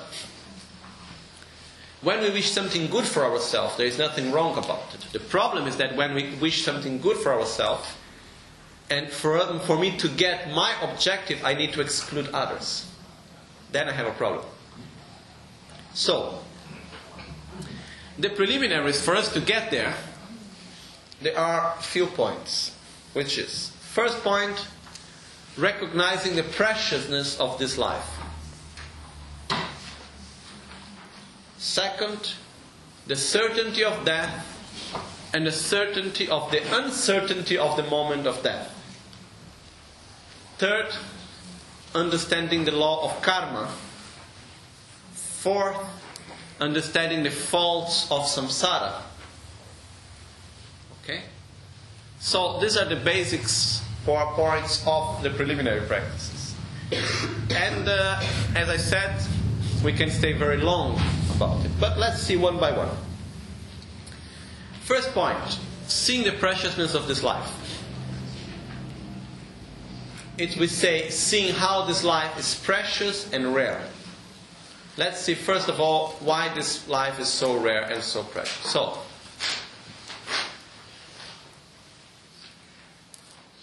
let's imagine that we put our hand in a door.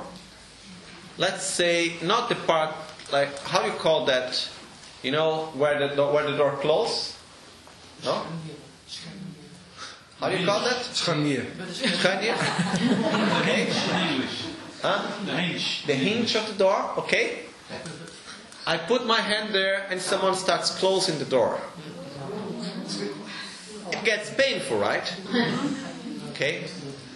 While my hand isn't there and the door starts closing stronger and stronger, can I think about, okay, love and compassion?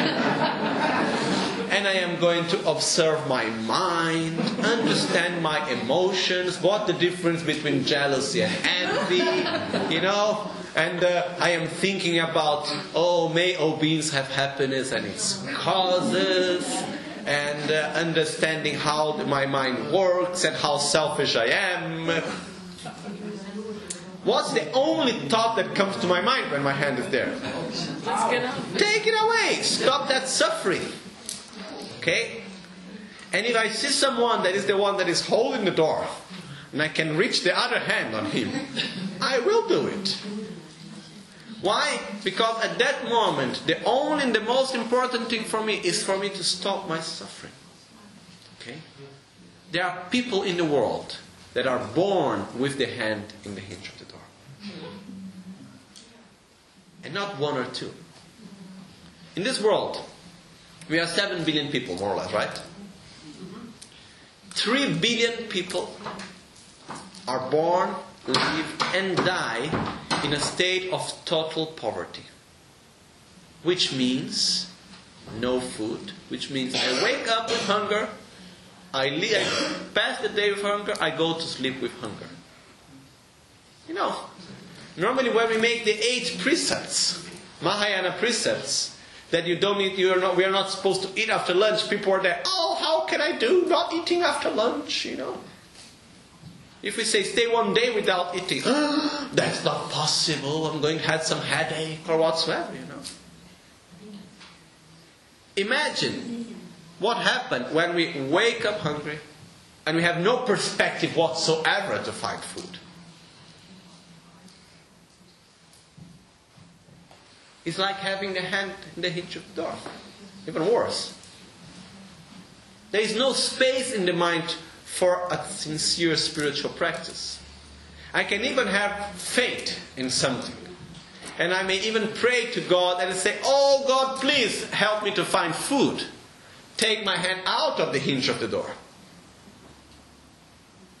But I am not praying to develop myself internally. One point there are exceptions, okay? But still, if I live in an extreme condition of hunger, of sickness, of suffering, I have no space to practice spiritual path. So, very fortunately, we are all free of these conditions. But it's not something so obvious. You know? 3 billion people live like this. Another 2.5 billion people live just above the line of total poverty. Which means living the life just to survive. So, if I walk, I work every day, I work, I work, I work, I work, I do so many things just because to survive. You know, if this was our case, we would not be here today. We would be working somewhere 12 hours, 16 hours, 18 hours a day just to get a plate of food and a place to sleep. So that's not our conditions. So, then, okay, we already see that we have 5 billion and a half of people that we are out of these conditions. And I repeat, I'm not saying that if anyone that is in these conditions cannot practice a spiritual path. I'm not saying that. But it becomes much more difficult. Then we have a lot of people which are slaves of wealth. No, they continuously live through the three sufferings of money. No, the three sufferings of money are the suffering to accumulate, the suffering of maintaining, and the suffering of making it grow. I want to get one million. I work hard to get a million. Then I get a million. One million cannot become 800,000. It, it must become 1.2 million.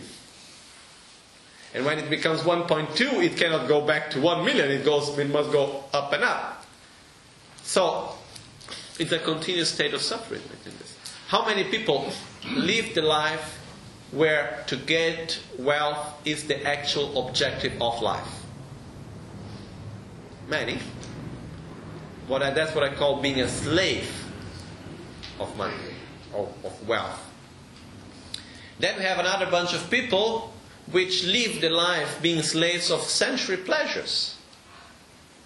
You know? Oh, uh, for me, money is not important. I must enjoy myself. Nothing against having pleasures. But when my mind is only on it, and that's my only objective, I will only live on it. There is no space inside my mind for a spiritual path. And the same thing happens with power also, and influence, and so on. So, there are very few people in the world that do really have the right conditions and opportunities to sincerely practice a spiritual path. Okay? This is, it, it's a reality. It's not just something, oh, how fortunate you are, trying to make us special. No.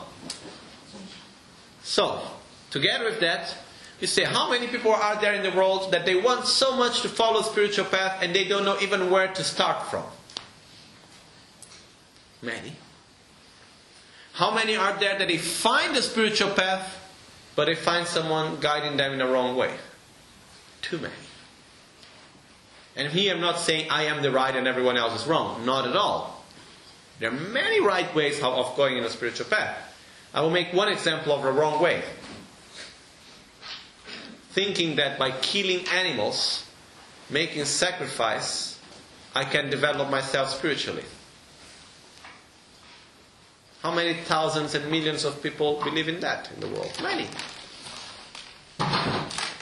Based on Buddhist teachings, I can never ever expect that by generating suffering on others, this will make me to develop spiritually. Okay. Then now, Together with that, there is one point. If we put the fact that we can be reborn in an animal form also, how many, what's the problem of being reborn as an animal? I take, for example, the dog of my sister in Brazil. Okay? It's a very nice dog. It's a uh, golden retriever. He's not doing harm to anyone. You know, sometimes he plays with some insects, insects maybe. But, generally speaking, he's a good dog. You know, he treats everyone nicely. You know, but 90% of his existence is around his ball. He has a little ball that he plays. You know, and his mind is always fixed on his ball and his bone. Also, he's a bone. So all the time he's around the ball and playing with the ball. You know, and uh, his only worries is I must get my food.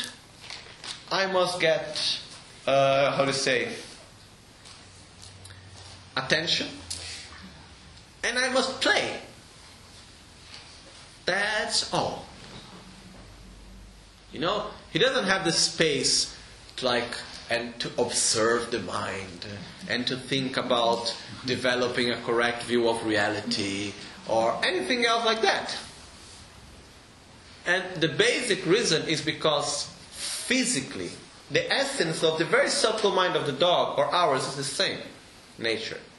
But physically, they don't have the, the, right conditions to develop the state of mind that we can, through our physical conditions, to be able to observe the mind and to transform it. Okay? So, how many are the animals and insects and bacteria that exist in this world? Quite many. Okay? That's why it says, Buddha said in his teachings, that to have a rebirth with the right conditions to practice the spiritual path is like the same amount of sand that you can keep inside one nail compared to the amount of sand that you have in the whole ocean. So the amount of sand that you have in the nail is the probability, is the possibility of the sentient beings that have the right conditions to follow the spiritual path compared to the whole. So, with that, someone may say, it's something very rare to have this condition that we have right now. If something is rare, does necessarily it makes it does it make it special or precious? No, I can have a very rare sickness and doesn't mean that it's precious. no? So why it is so precious?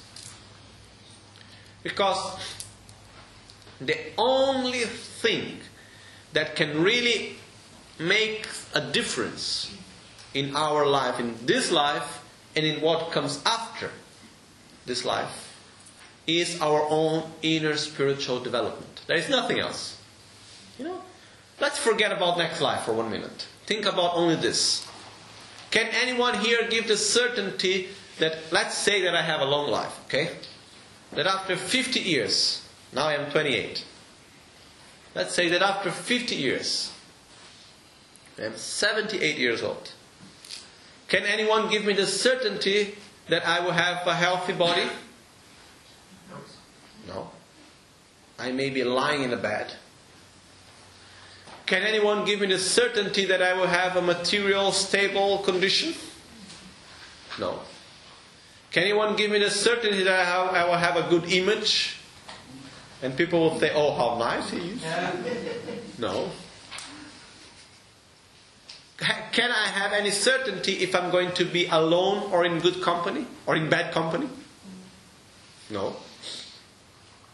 But the point is, it doesn't matter if I would be in good health or bad health, if I will be alone or in company, good or bad, or if I will be rich or poor.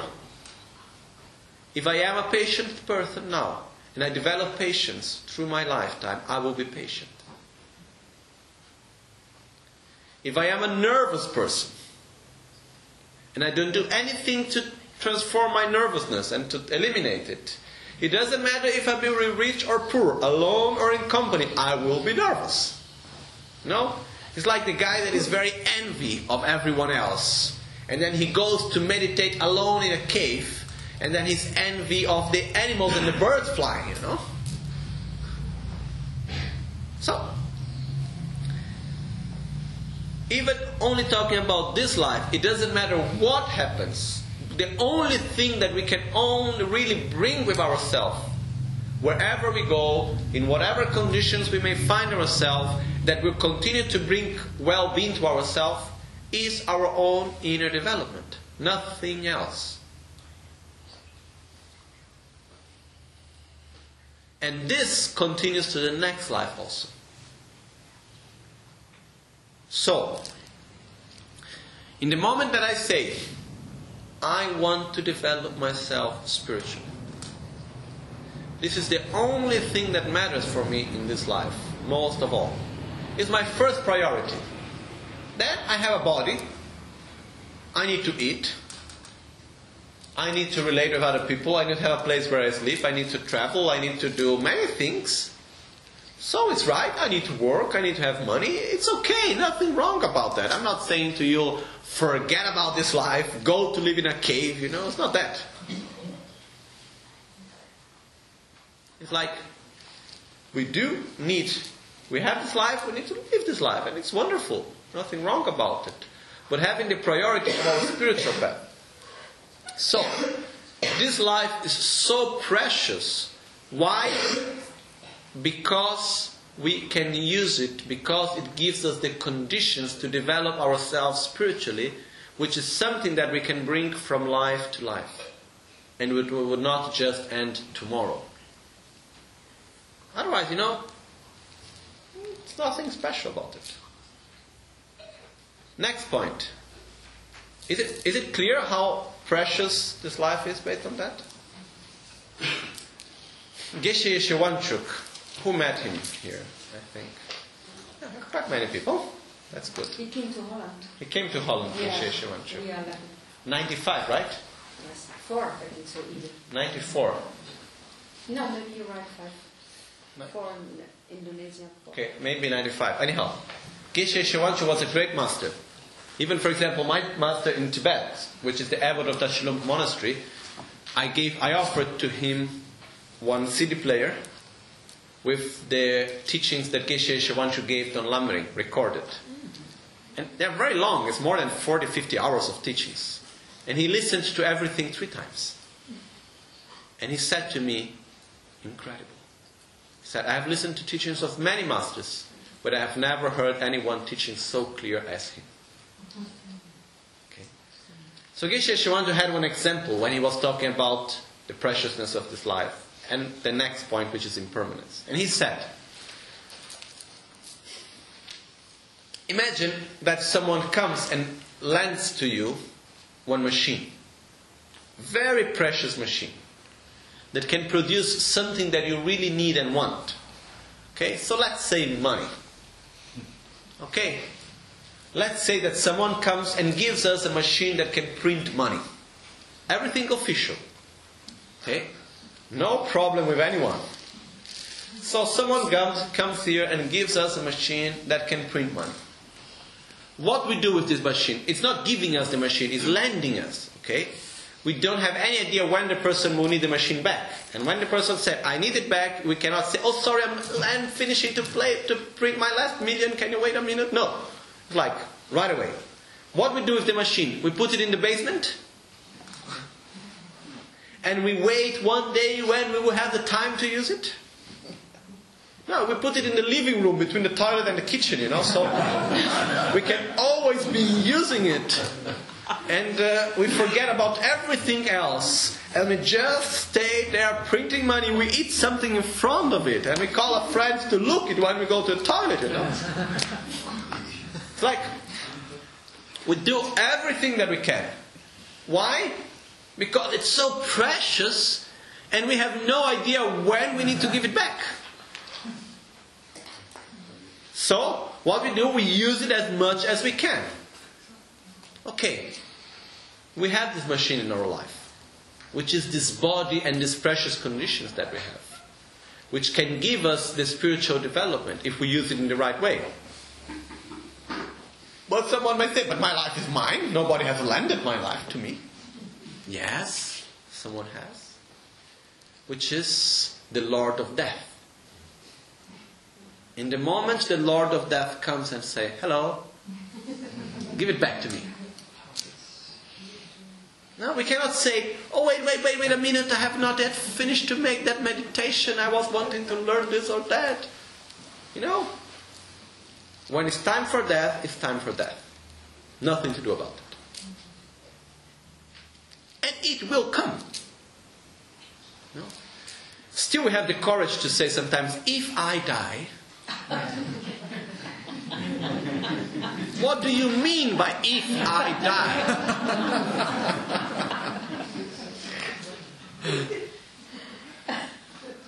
when I die, okay. If I die. It's like it's like leaving one space of the possibility of not dying, you know?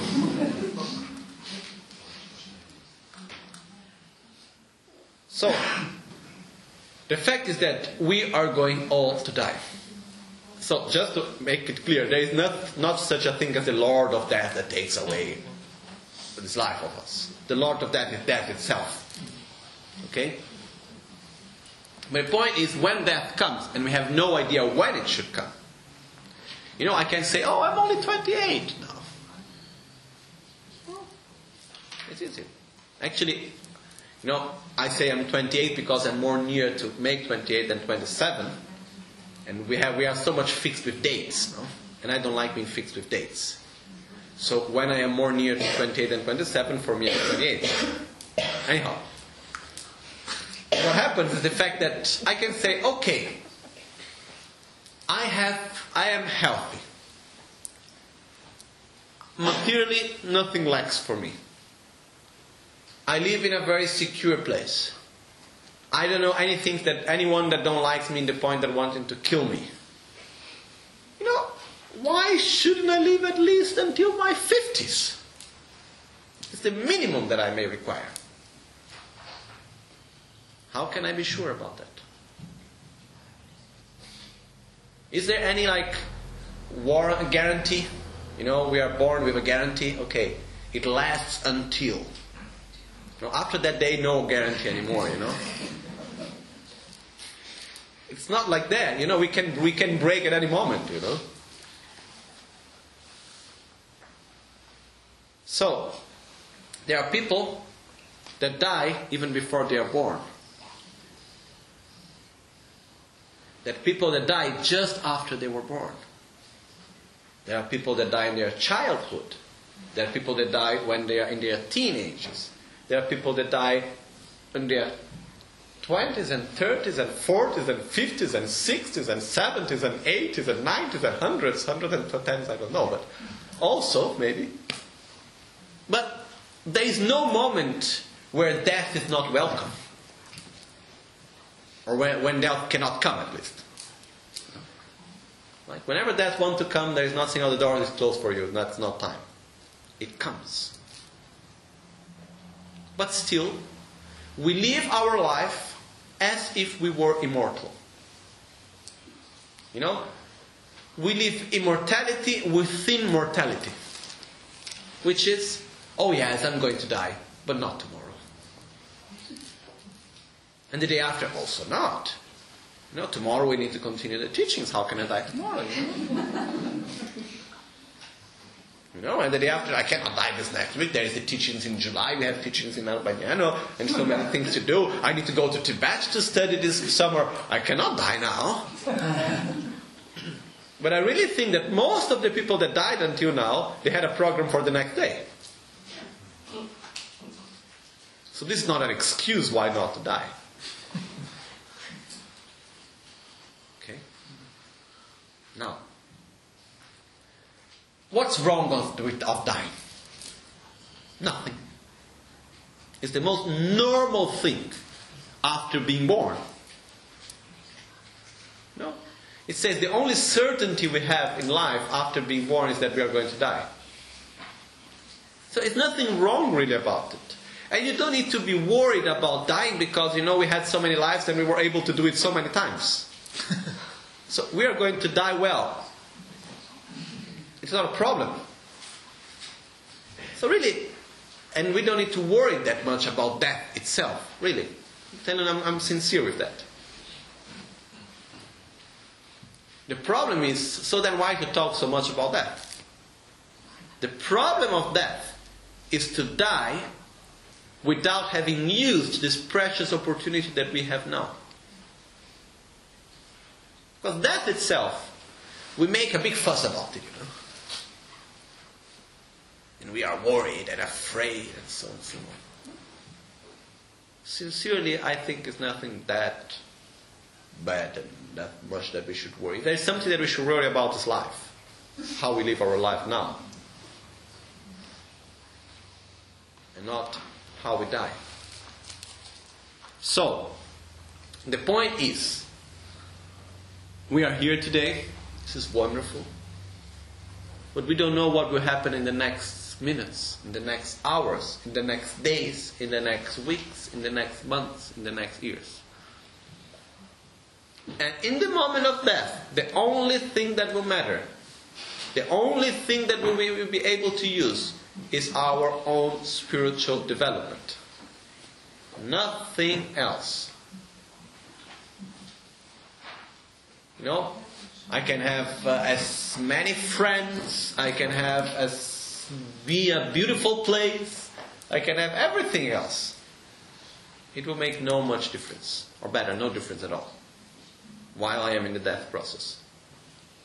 So, what makes the difference is our own inner development. So the point here is this life is so precious, but when is it going to last until? I don't know. So, when we talk about death, is not living in a paranoia. Ah, I'm going to die.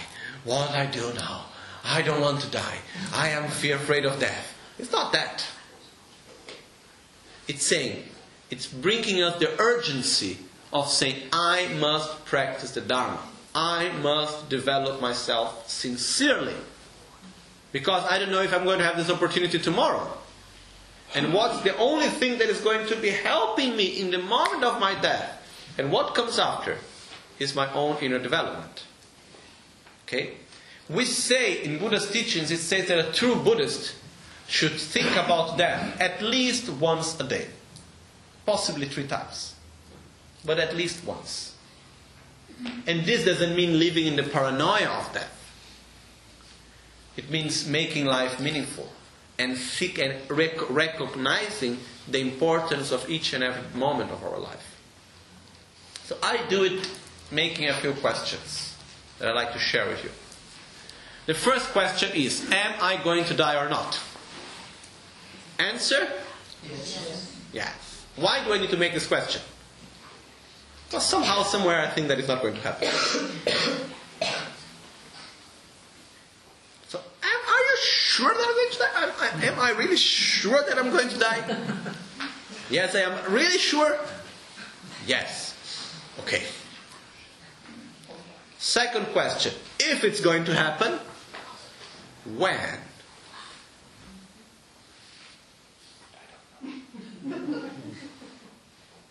You know?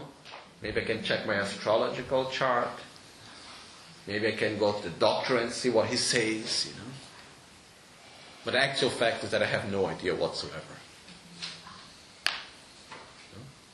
It doesn't mean if because we are healthy that we're not going to die earlier than someone that is sick or something like that.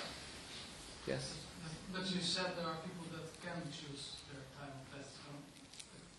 You can choose that when you go beyond the, how to say, ignorance and selfishness. So what happens is that when someone really develops some very deep realizations and can have the full control of the mind and automatically the full control of the subtle body and so on, then yes, you can choose. But I, am, I don't see myself in that mm. position. So if anyone is in that position, I rejoice. but the point is that until we are not there, we don't know when it's coming. So, what happened is, I don't know when it's coming, and I have no way how to choose from it. I have no way how to say. So the question is when and I'm, I'm going to die. I don't know. I really don't know. Can it be tomorrow? Yes. Can it be today? Yes. I have no idea whatsoever. Next question. If I would die today, now, what would it be of me? Of me. What, what would happen with me? Wh- who would be dying? What would continue? Two questions. What would I leave here for others? And what would I take with myself? You know, material things are nothing, are completely, they lack completely any significance, any meaningfulness. But you can use them in a way that you give meaning to them. How? Through material things, we can create good conditions. For example, if we would not have this place here today, we would not have the opportunity to be talking about what we are talking and to be sharing this experience together. So we are taking something that from its essence is essenceless and giving an essence to it by the way how we use it. So the same thing, for example, if I take paper and ink, it's nothing. But, and if I write some words, the words themselves, they don't mean much. But if I put them together in a certain way, and I give a special meaning to it, I can make this little paper that when we read them today, oh, it gives us something. It benefits us. And someone that wrote this te- te- text so long ago, uh, around almost a thousand years ago, what happens is that the person that passed away, Geshe Chekawa, that wrote the seven point mind training, which was something material that he left, it still brings benefit. So if I leave something material that will continue to generate positive energy, is something very important. So I must check. If I die today, what would I leave for others positive? What would I have been living in this world that will continue to generate positive energy? An example? Something. I have helped building something, I've helped uh, making a monastery, a Dharma center, a hospital, I don't know. Whatever it may be. I have written a beautiful poetry. I have written a book. I have done a study. I have, I don't know, we can find thousands of different ways of doing something that benefit others. So if I would die today, what would I be leaving for others that will continue to generate positive energy? First thing. Second thing, if I die today, what would I take with myself? Take away the body. It goes away with that. Take away the wealth. It also goes away with that. Can we take our wealth to the next life? No. The only way would be to make sure that we find someone that will find our reincarnation and will give everything we made in this life to the next life. You know?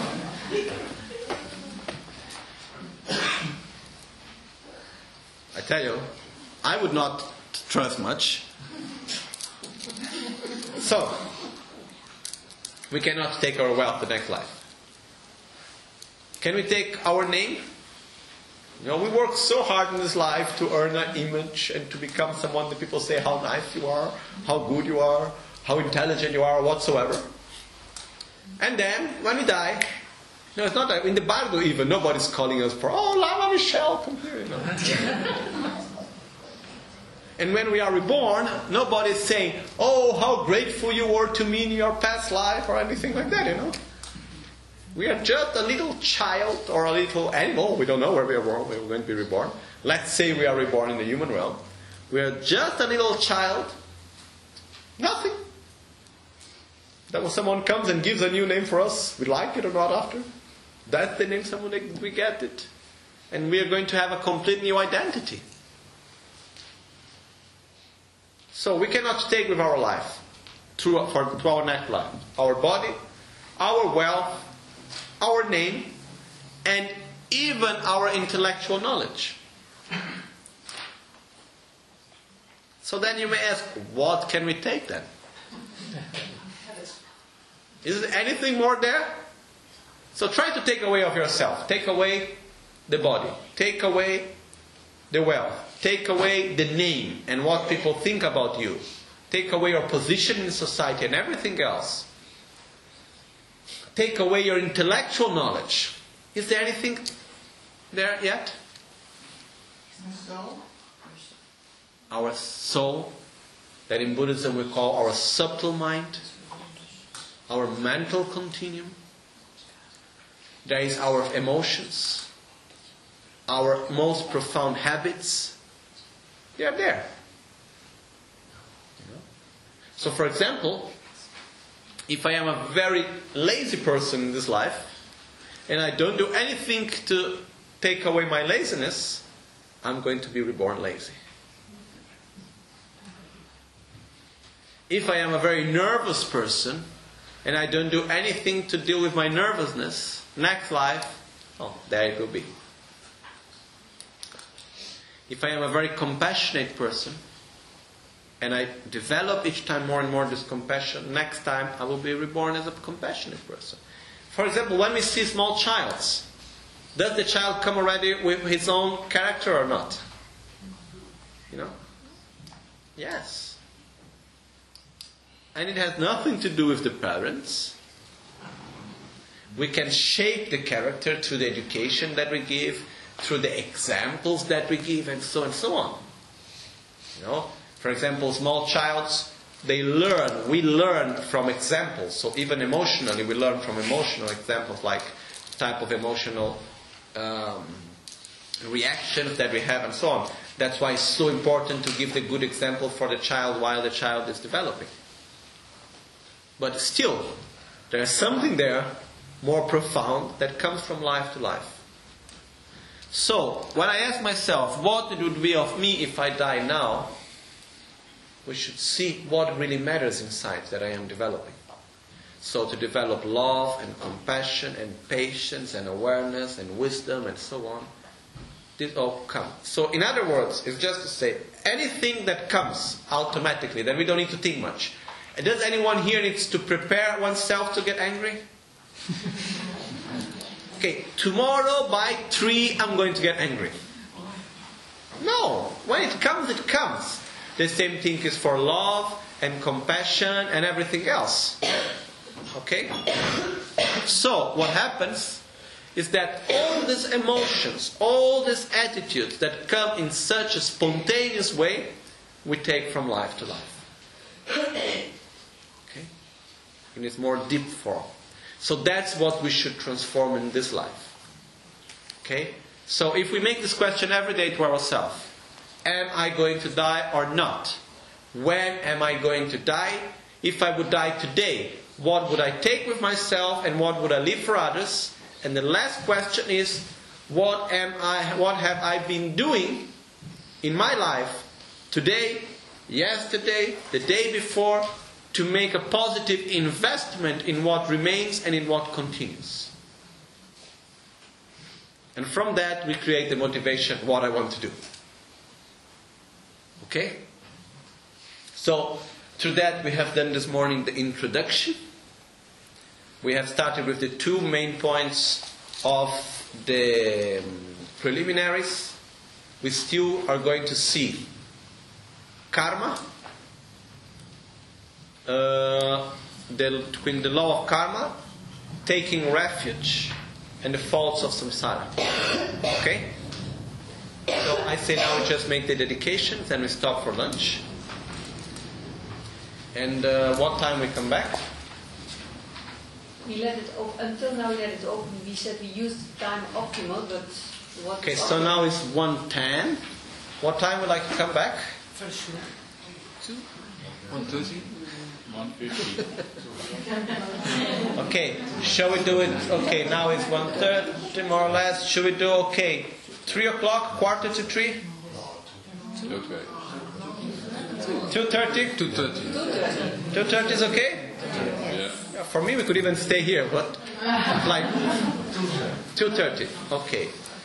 Chechon lame kutse rapten chi anka chile chochur gepadam losan tempe krame sasungi drove munse tatu ne gyuchi Ngechon semcho rinpoche ke panam ke gyuchi ke pa nyambar me